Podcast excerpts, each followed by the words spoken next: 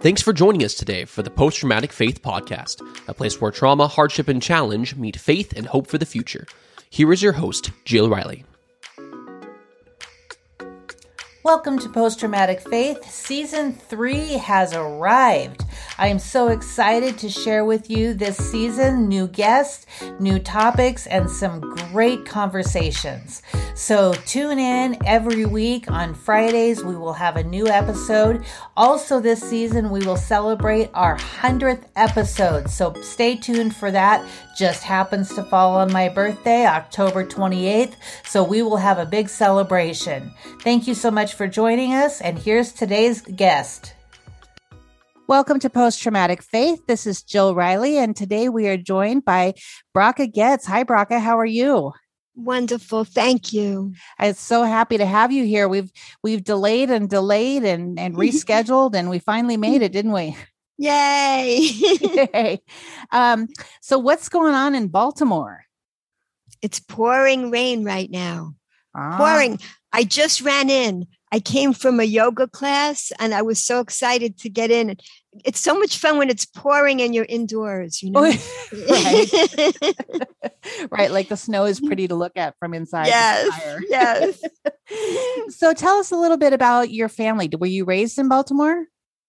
In New York. You could probably tell from my accent. So um till I was 18, I was in New York, um, in this little apartment in Queens and then I went to Harvard and I was there for three years.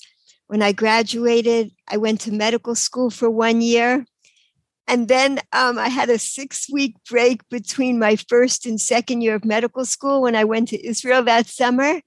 And I came back 10 years later. wow. Wow, that's that's quite a story. So, um, did you have sisters and brothers? Yes, um, my sister is nine years older than me. Okay, that's, that's it. Yeah, wonderful, wonderful. So, what took you to Israel? What inspired you to go there? Oh my. Well, okay.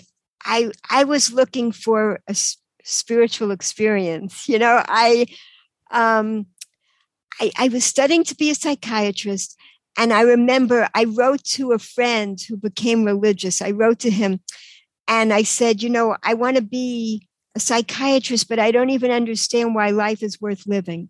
So, um, how can I help my patients? And he said, yeah, don't worry about your patients. You need to understand why life is worth living. What's the purpose to life? So, um, I was volunteering at Hadassah Hospital on the oncology ward, counseling people. And he came and he took me to these schools for women, learning about my heritage, really my roots that I never learned about, ancient wisdom. And it was, it was like, well, I mean, it was like my soul was parched, and I was so thrilled to finally get this information mm. that basically had been thrown in the garbage. You know, like the heritage had been tossed, and I was able to refind it again. It was a tremendous joy to me. And I'd been suffering from food addictions um, really seriously at that point, although nobody knew. I mean, like with as an addict, you do everything in secret, so nobody right. even knew how much I was suffering. But it was as if I, I found what finally nourished my my hungry soul. It was mm-hmm. what I say is it was a genuine hunger, and I couldn't understand really why. Why was I able to heal from the food addictions when I found my spiritual nourishment? And that's really what I love discussing is that the emptiness inside that we try to fill with addictions it's a spiritual emptiness it's not a physical hunger so all of that will never satisfy it. right exactly right. so what is your heritage um J- judaism and i you know began to learn about the depths of it which i mean i was brought up culturally jewish but not my parents really never had an education in in Judaism. So I would see little pieces of it around, but I never I never got to the depths of it. I never even understood it was such a, a spiritual wisdom. Right. I didn't I didn't know that. So you weren't raised in the synagogue or anything. Well, I mean, like we'd go, you know, twice a year. It wasn't like it was part of our lives. Right, right. Yeah. What do you think it was about um, discovering your spiritual heritage that was the most captivating for you? Oh, that's great. There was this there was this amazing rabbi, he's no longer alive, Rabbi Weinberg. What he spoke about was oh, first of all, in the old city of Jerusalem, there was this big poster of a big bagels and lox sandwich with all this lox hanging out of it. And it goes, you know, is this the culmination of like over 3,000 years of Jewish history? Because that's what it came down to. Like all these Jewish people were eating bagels and lox sandwiches. And there was like, where was the substance to it? You know, mm-hmm. I felt like I was the hole inside the bagel. That's the part I could relate to, you know, but the focus on the food, it, it was like, is that is that all we are now right. just that that culture so this rabbi he was able to take the wisdom and make it so relevant so alive and like he talked about what's the purpose of life. And the answer he gave was blew me away because he said the purpose of life is to experience the greatest pleasure possible. And that is not what you'd expect this rabbi in all black with a long white beard to be saying. What does that mean to experience the greatest pleasure possible? But then I came to learn it means that the spiritual pleasures are the ones that last. If you want to experience the greatest pleasure in life, he explained he explained about climbing the pleasure ladder. And and and how you climb the pleasure ladder, there's only one price to pay. And that price is gratitude. That really the secret to joy in life is experiencing gratitude. And that's the whole purpose for our being here is to experience gratitude. And we've gotten so far away from enjoying this garden on earth. Yeah, yeah. Interesting. Interesting. So what did you what did you do while you were in Israel to support yourself? Um, well, they didn't charge me any money to live at this school where I, I moved in. I moved out of the Hadassah Hospital dorms into this school, which was a pretty new school. And I started living there and I did do like little things to just raise a little money. Like I slept in the apartment of a woman who was um, a new widow and she didn't want to sleep alone. So I would stay there with her and I would help out with um, children um, who had special needs and I would work with them. I did like different little things while I was studying so that I was able to make a little bit of money while I was there too. Yeah. To, to so manage. did you ultimately find in your spiritual journey that your career was no longer in medicine or was it just delayed? Um, well, by the time I came back 10 years later, I would have to take all my prerequisites again. I would have to start from scratch. It was no longer viable. But I mean, that was okay. I when I came back here to America 10 years later because my parents weren't well, by then I was married and I had five little children. I had I had another child when I came back to America, so there was six. And when my youngest child started school, then I decided either now I'm going to go back to school and get an, a further degree or find an interesting job. Uh, but I ended up finding an interesting job and I never went back uh, for further degrees. I um, first I like I worked as an activity director in a big senior residence, and then I started. I was directing a Big Brother Big Sister program for like oh. twenty, yeah, twenty years. I spent doing that. So that's great. Yeah. That's great. So, um, tell us a little bit more about your food addiction. How did that um, get started? How did it get started? I would say like I wrote a memoir. The memoir is my diary entries, my, which became a journal, and then letters home. And then I filled in the missing pieces. And the, the diary begins. That's when I started my diary, just as I was turning 12. At 12, there was a consciousness expansion that happened. I don't know if it's hormones or whatever, but I became more aware of the world and wondered, is this all there is to life? I couldn't believe it. That's when I began my search. So in, in the memoir, you see me gradually developing the food addictions. It was very gradual. So it's kind of like a case study. But by my teens, you know, I was already into that, um, wanting to be thin. And also it comes a lot, eating disordered behavior comes a lot from wanting to have a sense of control and feeling like your life is out of control. And also has a lot to do with a sense of trust. So I my sense of trust in the world got lower and lower. And even though I looked successful on the outside, going to Harvard was part of the process. I wanted to learn about the greatest wisdom in life. So I figured Harvard was the place to go. You know, I was curious about everything and wanting to learn, but I didn't find it there.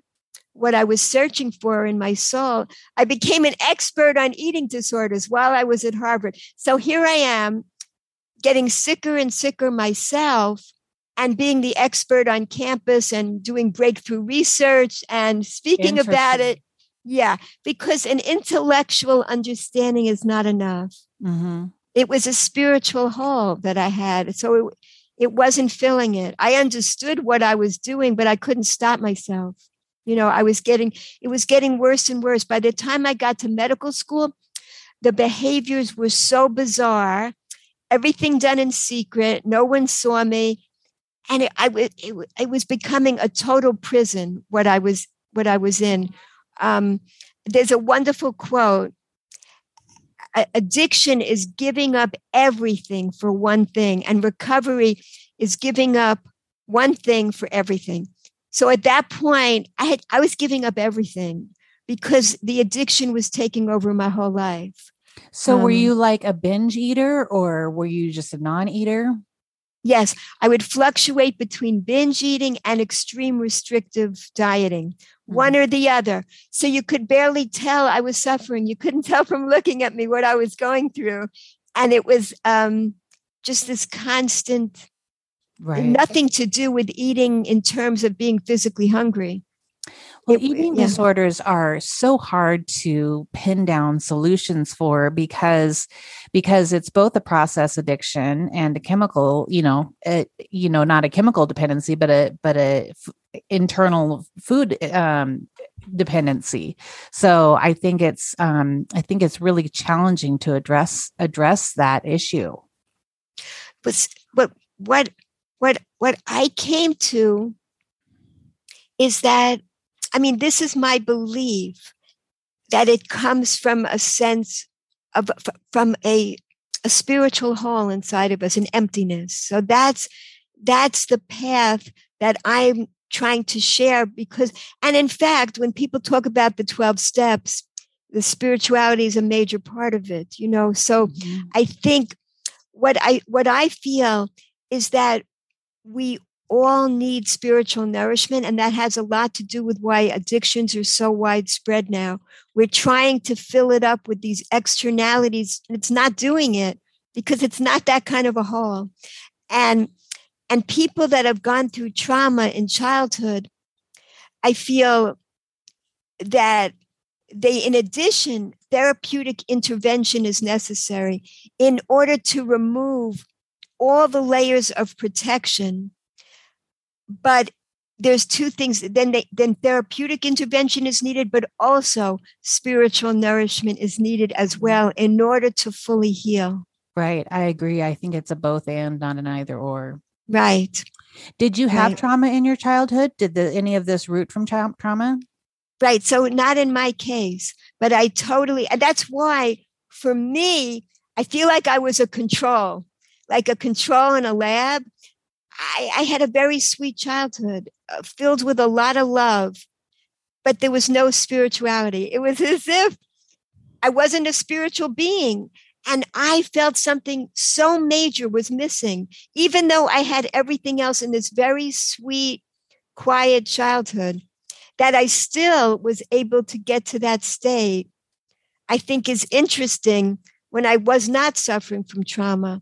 Um, but that's why I see that other people that are suffering from trauma in childhood, they need the therapeutic intervention as well as the nourishment. Right. And like in fact, some of my children's books are about the prevention of abuse because all of my books are about helping souls to shine. But but if if if a child goes through abuse, neglect, different severe trauma, it's not enough to get that spiritual nourishment. It can't even get through all the layers of protection. Right. So the the intervention is necessary as well.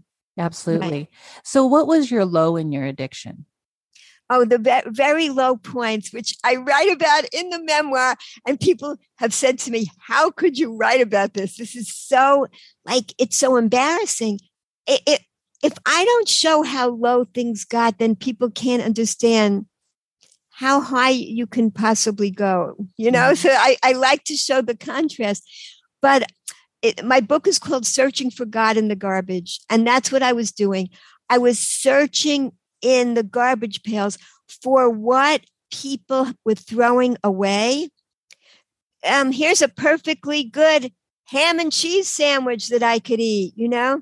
Um, like it can be redeemed. I could, I could, there's something of value being thrown away and I could still redeem it from the garbage.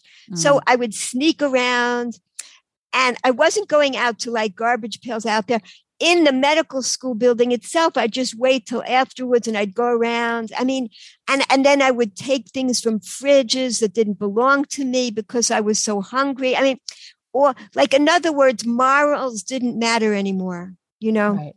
The world had turned gray.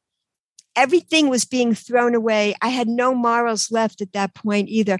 And I was, you know, my behavior was very, um, what's the word? You know, just getting involved with all kinds of people and doing all kinds, staying out all night and doing crazy things because mm-hmm. nothing mattered anymore. Yeah.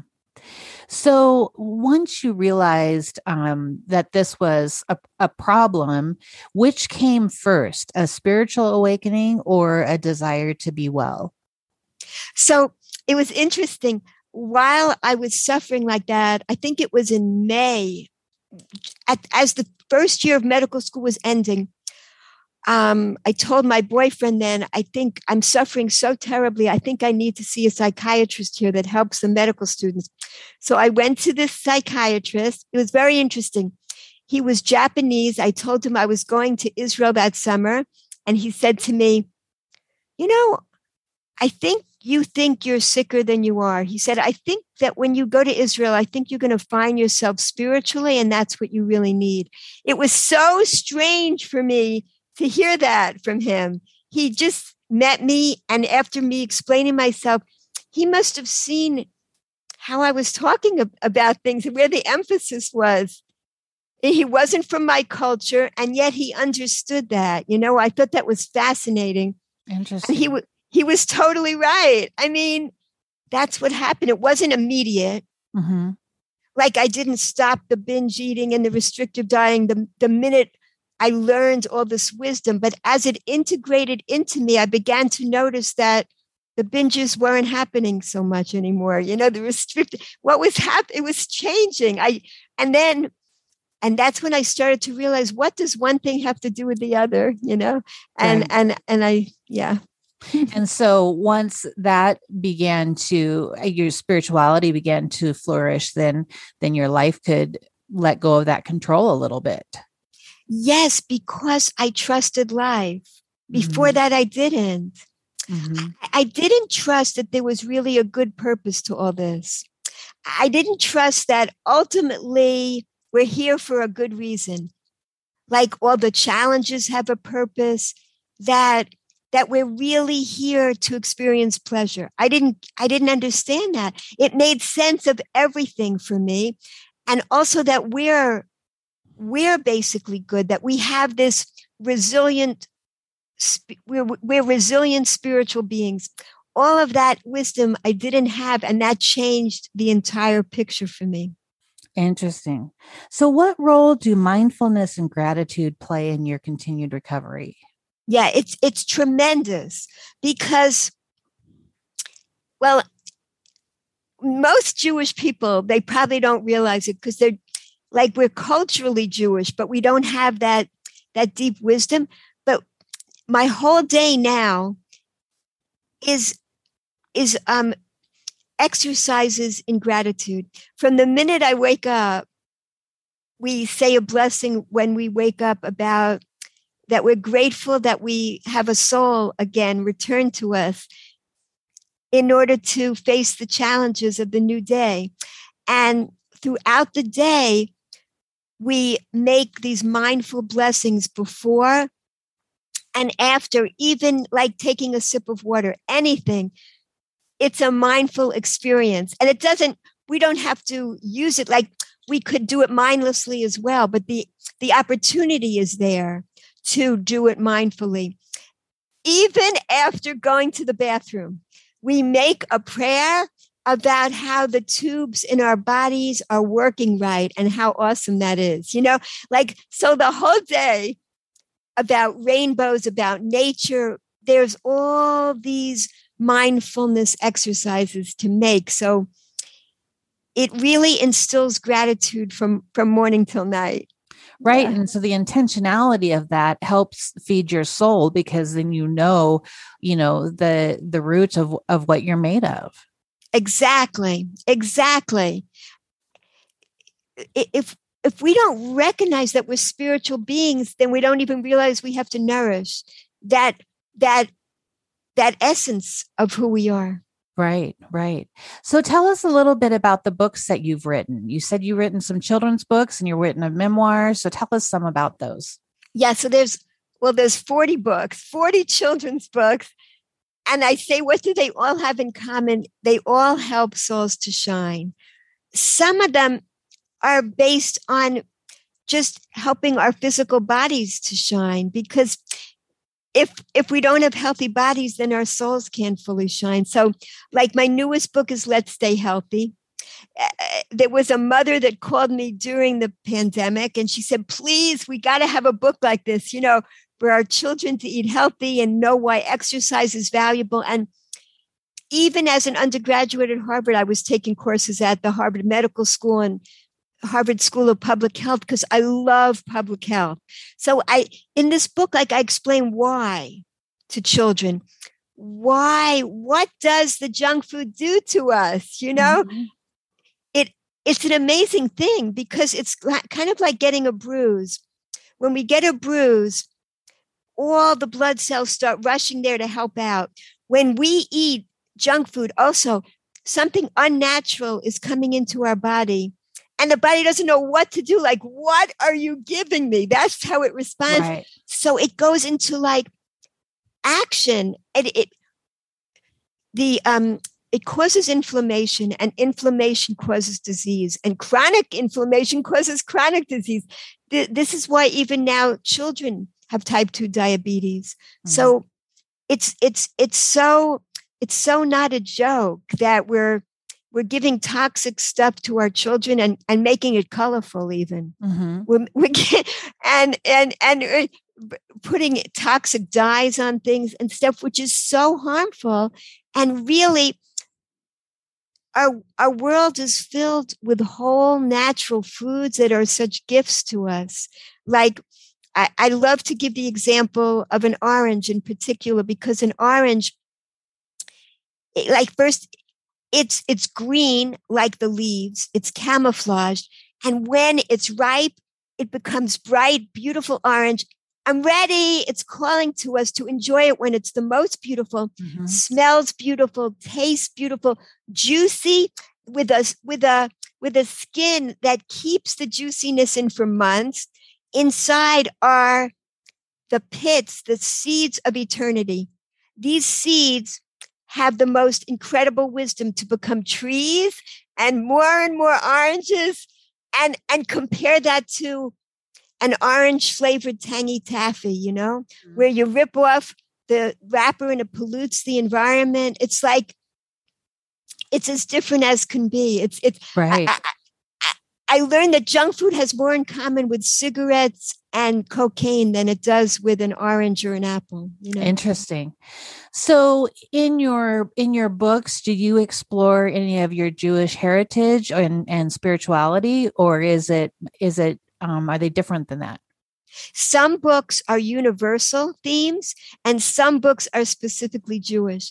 I, I try to write the books I wished I had as a child. That's my goal. Mm. To help young children know that they're spiritual beings from the very beginning so they don't have to follow the addictive path, you know, and they can nourish their hungry souls immediately and and learn learn happiness skills from the very beginning so so they don't have to play catch up the rest of their lives. Right. When did you decide you wanted to write?